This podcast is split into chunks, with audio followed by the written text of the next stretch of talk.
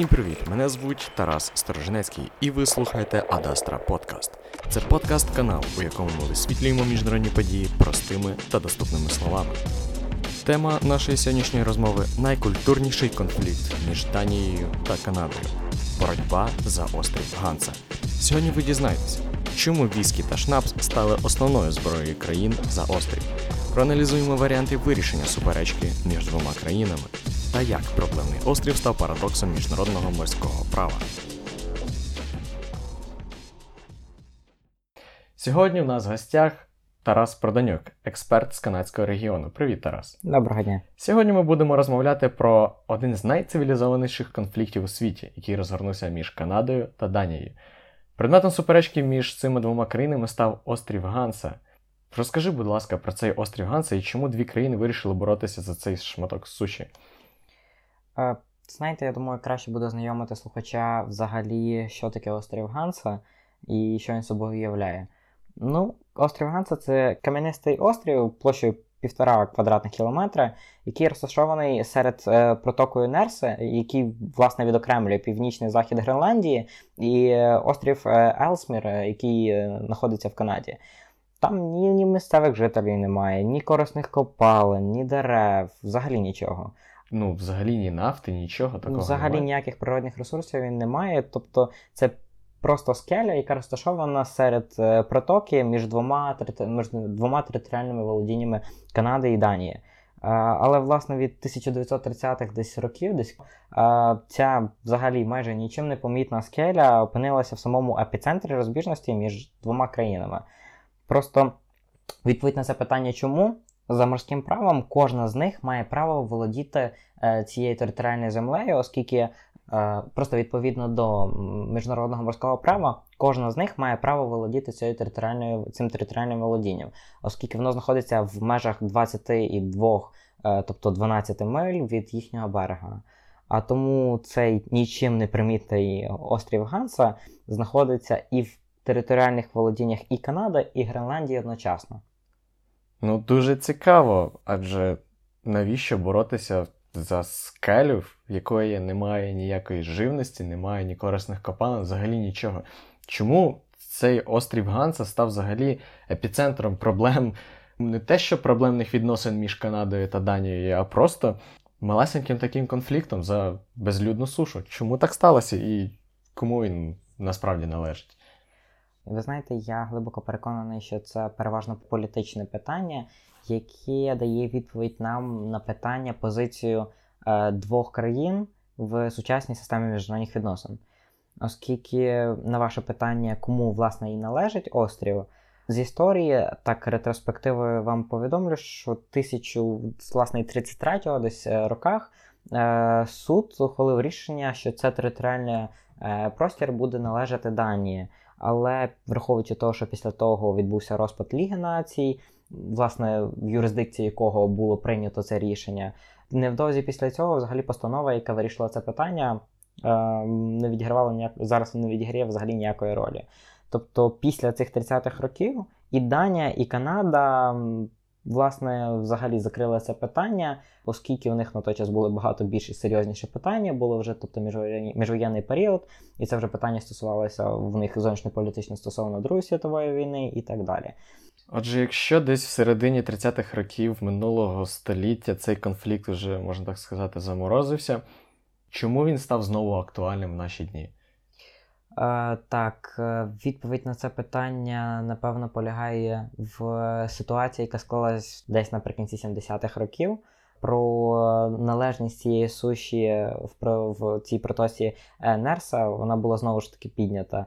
Е, Просто на початку 70-х років Канада та Данія домовились про демаркацію морських кордонів в Арктиці, тобто вони абсолютно стерли між собою кордони. І обидві країни визнали свої позовні вимоги одне до одного щодо цього континентального шельфу. І попри тривалі переговори цих статус спірних територій, так і залишився невизначеним. Тобто був встановлений морський кордон на північ і південь від них, однак не сам острів. Так яким чином тоді це питання вирішується сьогодні? В них йде зараз війна віскі проти шнапсу. Чому, власне, так війну вони цю назвали, зараз пояснюю. Просто в 1884 року, цю дату пам'ятаю точно, це протистояння між Канадою і Данією, воно піднялося на новий етап, оскільки канадці, зійшовши на е, цей острів, е, вони підняли свій на ньому прапор і залишили там пляшку віскі. Данці не залишили справу, можна сказати, там без фід свого фідбеку. І згодом вони прибули на цей острів. Канадський прапор вони замінили на данський, і замість е, пляшки віскі вони залишили пляшку шнапсу. Такий, с- така собі війна брендів на Е, острові. Я думаю, це просто можна і назвати алкогольна війна. Так, є у нас опіумні війни, які завжди в дитинстві задавали велику кількість питань, а це в нас вже є алкогольна війна. І навіть до сих пір, коли часто зараз канадці туди їздять, вони викидають пляшку шнапсу і залишають свого солодого віскі. Коли приїздять туди данці, вони викидають пляш- пляшку канадського віскі і залишають завжди свій шнапс. Що цікаве питання залишається, що вони роблять з тою бутилкою, коли вони приїхали, це вже друге питання, чи вони викидають її, чи вони вже споживають. Е, Це все дуже весело. Якщо серйозно, як це питання вирішується сьогодні? Чи воно актуальне на порядку денному Канади та Данії?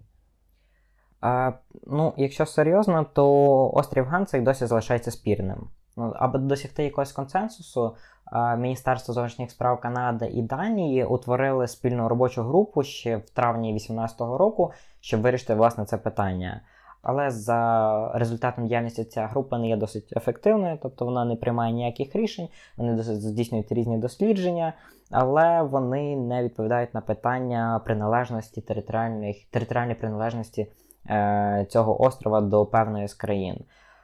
Е, якщо говорити про сучасний поточний статус між двома країнами, це питання стоїть знову ж таки не на порядку денному, не пріоритет зовнішньої політики, але це переважно, скажімо так, е, action diplomacy, тобто та дипломатія, яка в нас стосується події е, не надто резонансної, тобто воно відкладається надальше, надальше, надальше, і зараз ну, не стоїть на порядку денному Міністерства зовнішніх справ Канади, щоб вирішувати критично.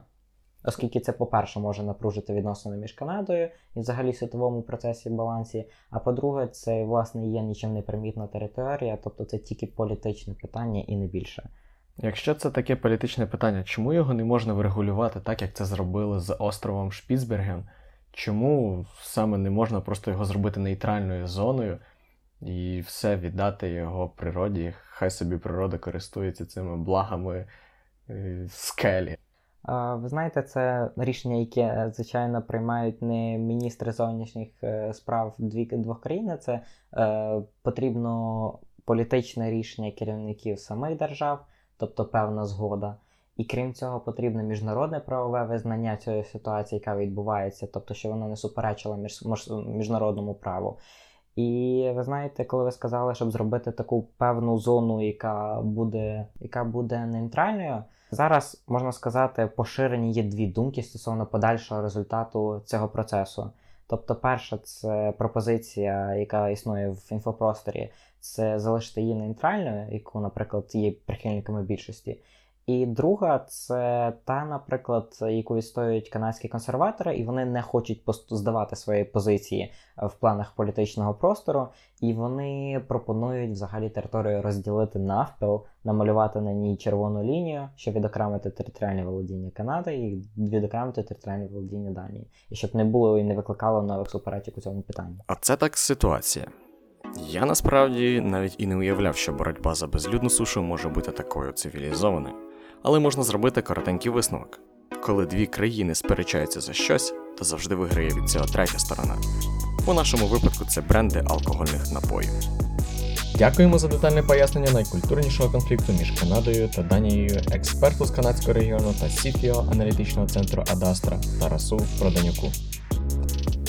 А я нагадаю вам, що ви слухали Адастра Подкаст. Подкаст канал, у якому ми висвітлюємо міжнародні події простими та доступними словами.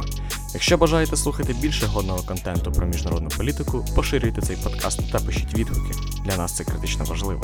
Якщо вам сподобався даний випуск, рекомендуємо вам також послухати наші попередні розмови. Ще почуємося.